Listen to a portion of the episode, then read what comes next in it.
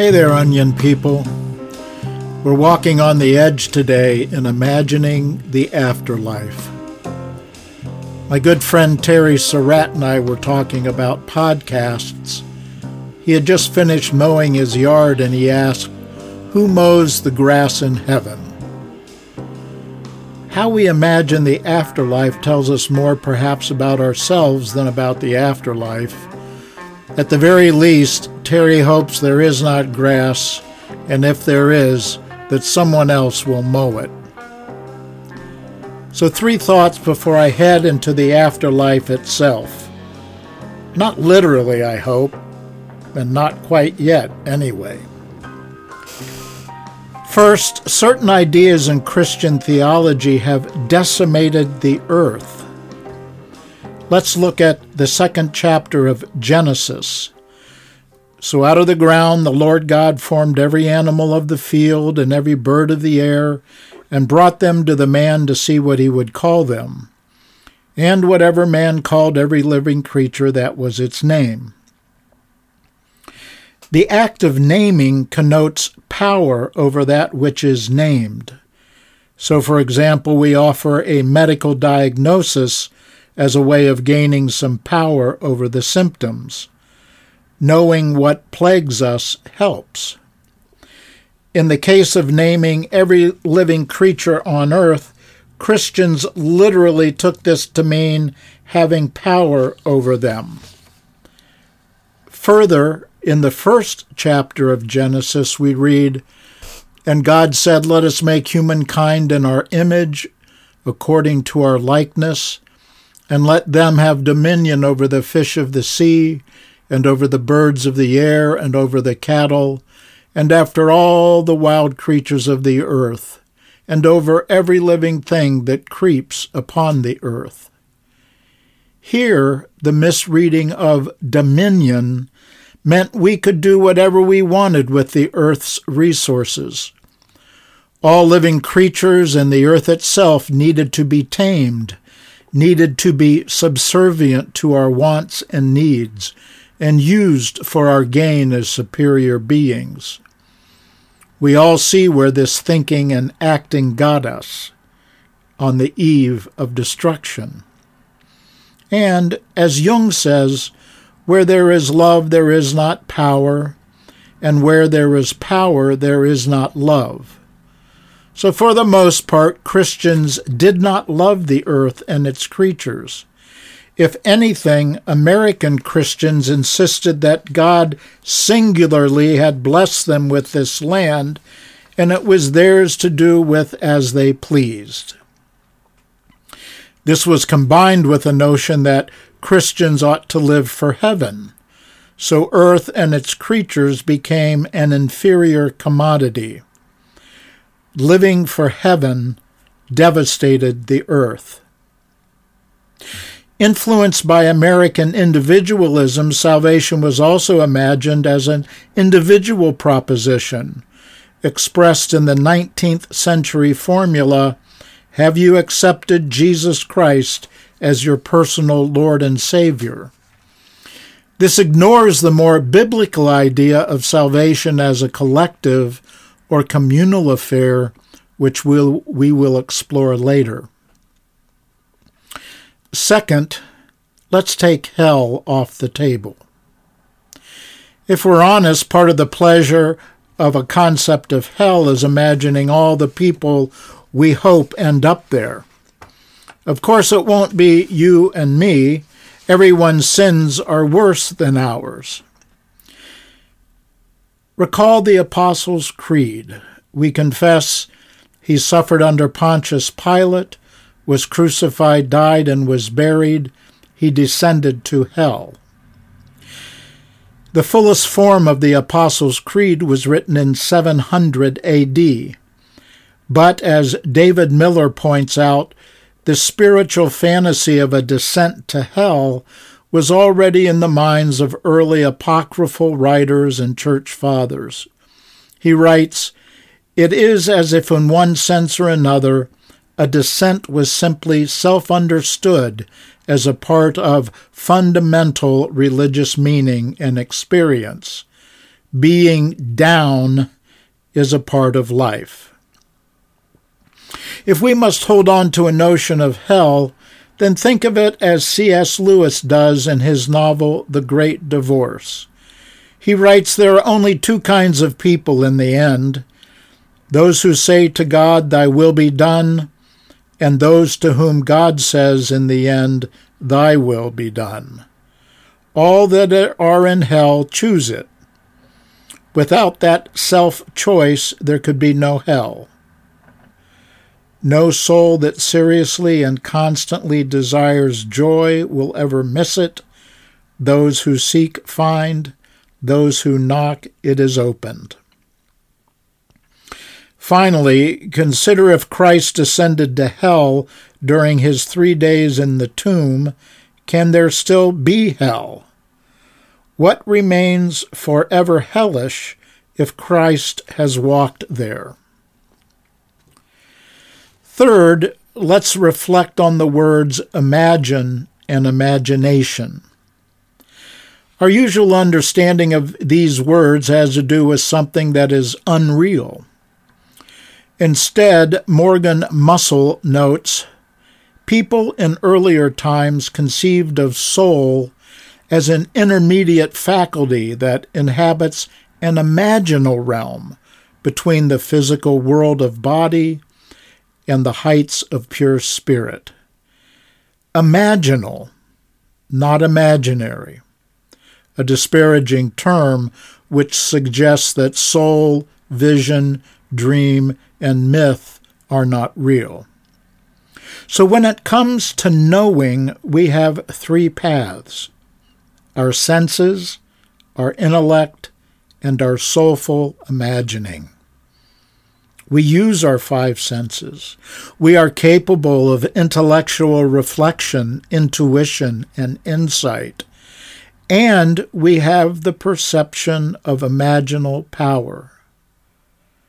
For example, Robert McNamara, former Secretary of State, affirmed that the catastrophe of the war in Vietnam over which he presided pointed to a failure of imagination, not a failure of our intellect or a failure of our senses.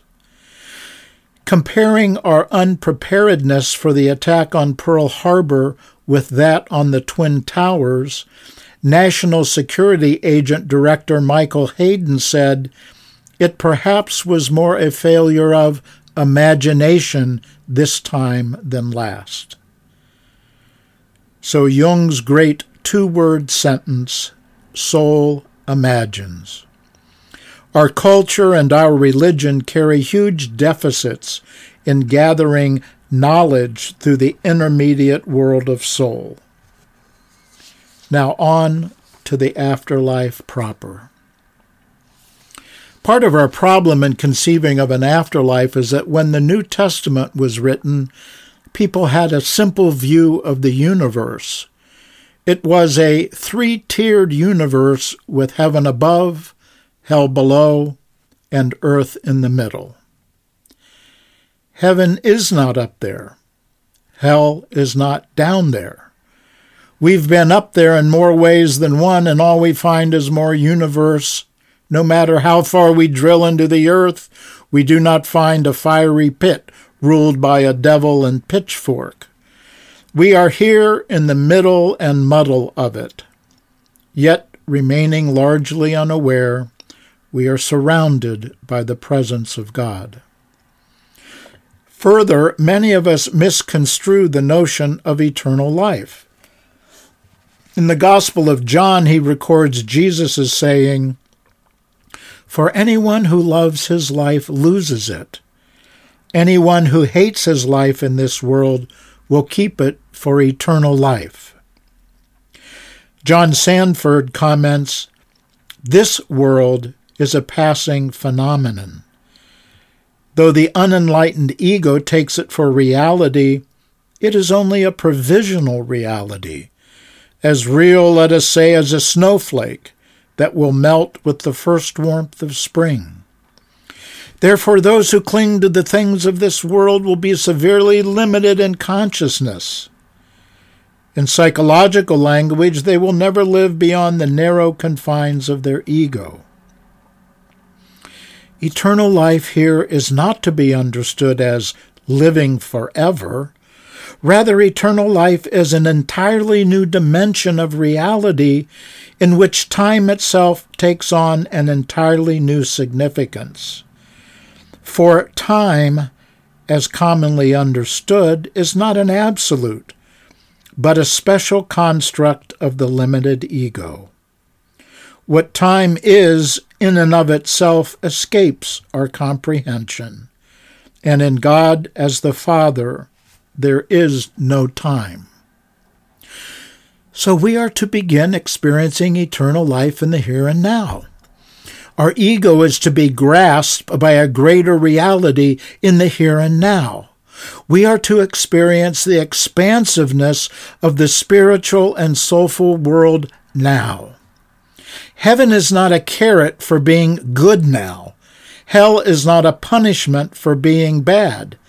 This is nothing more than first grade Santa Claus morality. Now, many of you will be familiar with Jesus' words in the 14th chapter of John, usually read at a funeral service. In my Father's house are many mansions.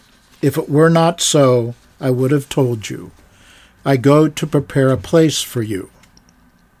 Rather than a palatial estate, the Aramaic word for mansions is better translated as stations or temporary resting places. Where is the Father's house?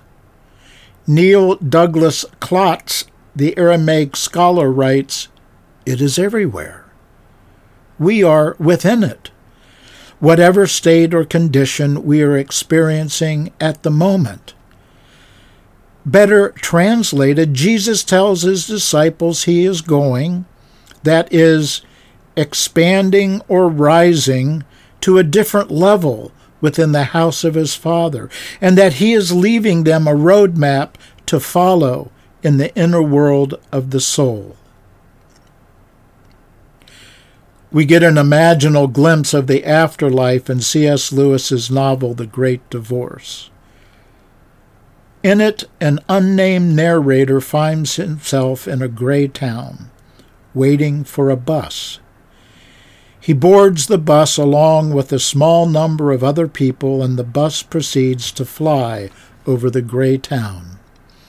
The bus lands on a huge cliff, and the narrator and the other passengers get out. They find that they've landed by a beautiful river, surrounded by grass and trees. However, the narrator quickly discovers that everything in this place is motionless. Even the blades of grass are rigid and hard. This makes walking around very painful. The narrator also realizes that he no longer has a solid body. He and his peers are ghosts. The narrator slowly realizes that he is in the afterlife. As he realizes this, he sees a group of spirits approaching the ghosts. The spirits are bright and have solid bodies. They've come to try to convince the ghosts to come with them toward the beautiful, majestic mountains in the distance. But most of the ghosts refuse to do so. The narrator witnesses spirits trying to convince the ghosts to stay by the river, regain their solid bodies, and eventually climb to the top of the mountain. Each time, however, the ghost refused to stay and walk back to the bus. Just as the narrator is thinking of returning to the bus, he sees the spirit of one of his favorite authors, George MacDonald. MacDonald greets the narrator cheerfully and promises to show him around. For the rest of the book, MacDonald carries the narrator around the valley, showing him conversations between spirits and ghosts. In the first conversation, the narrator sees a spirit trying to convince the ghosts of a famous artist to remain in the valley and go to heaven. The artist arrogantly refuses, claiming that he couldn't stand to live in a place without personal property, where his painting wouldn't be appreciated. MacDonald shows the narrator a female ghost who complains so much about her husband that she eventually disappears entirely. She is so consumed by pettiness and fussiness that she no longer has a soul.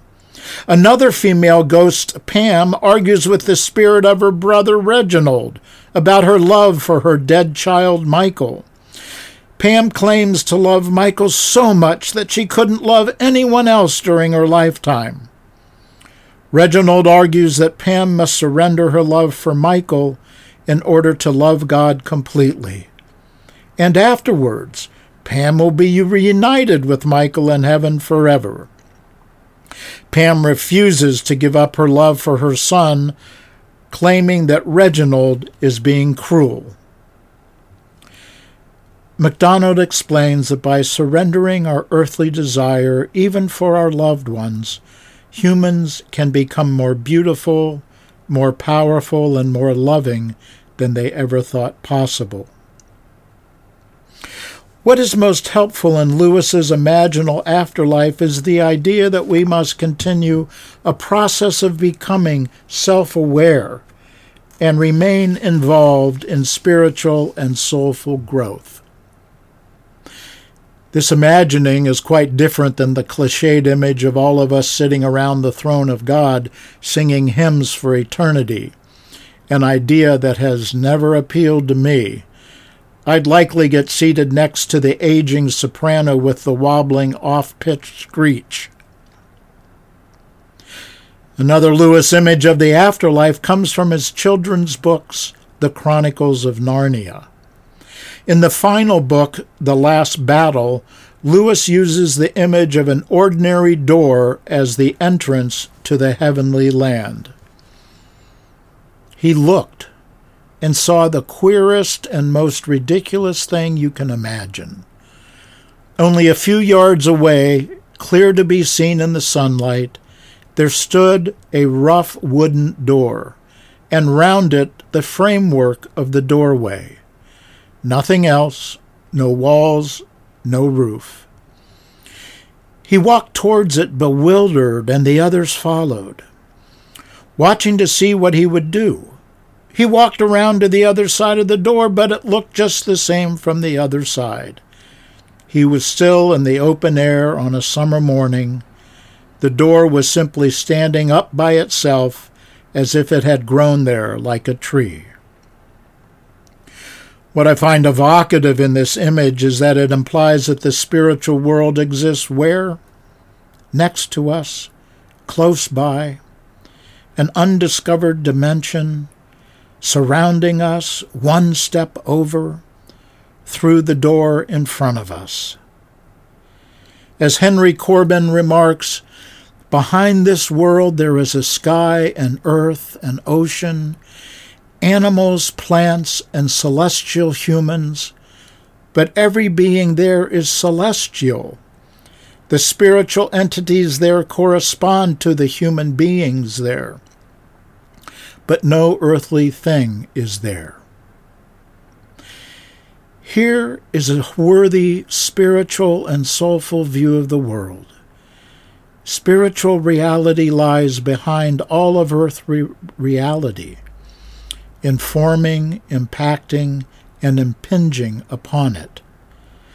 What if the afterlife is not a replacement for earthly life, but an integration of and fulfillment of the earthly? As in the 21st chapter of Revelation. Then I saw a new heaven and a new earth.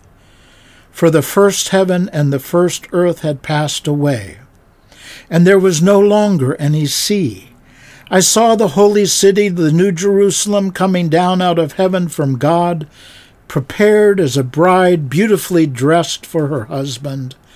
And I heard a loud voice from the throne saying, Look, God's dwelling place is now among the people, and he will dwell with them.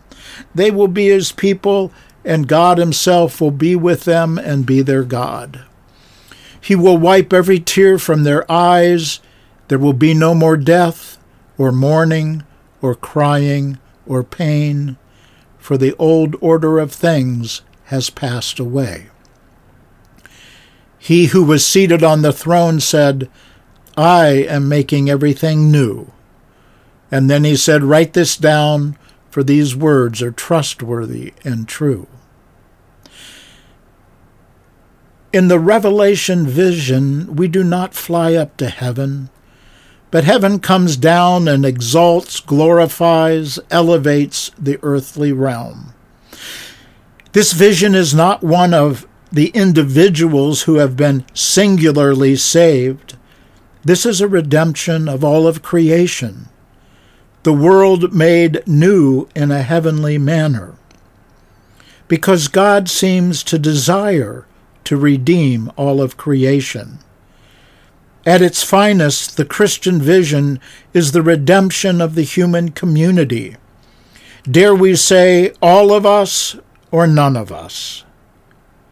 The Christian vision includes the redemption of the animal kingdom, the trees and flowers, the mountains, the deserts, the oceans, all that we have despoiled and destroyed. And what about us as individuals? I think many of us have questions about things like Does my individual identity survive? Will I meet my predeceased loved ones? Will I have a body? At its best, the teachings of the Christ are highly relational, deeply personal, and centered on love to the point of commanding us to love not only our neighbors, but also our enemies, to love the outcasts, the marginalized, the poor, and the downtrodden. Why wouldn't the afterlife be just as, if not more, relational and more centered on love for all of us? You and I did not ask to be born we had no choice in how we look and whatever natural skills we have or our essential character. It's all gift. It is all freely given, all from the hands of that which we call God. Soul imagines it will be the same in the afterlife. Thank you for listening. If you find this podcast helpful, I would appreciate you suggesting it to others. And next time, I will explore more in depth a soulful spirituality that is more appropriate to the times in which we live.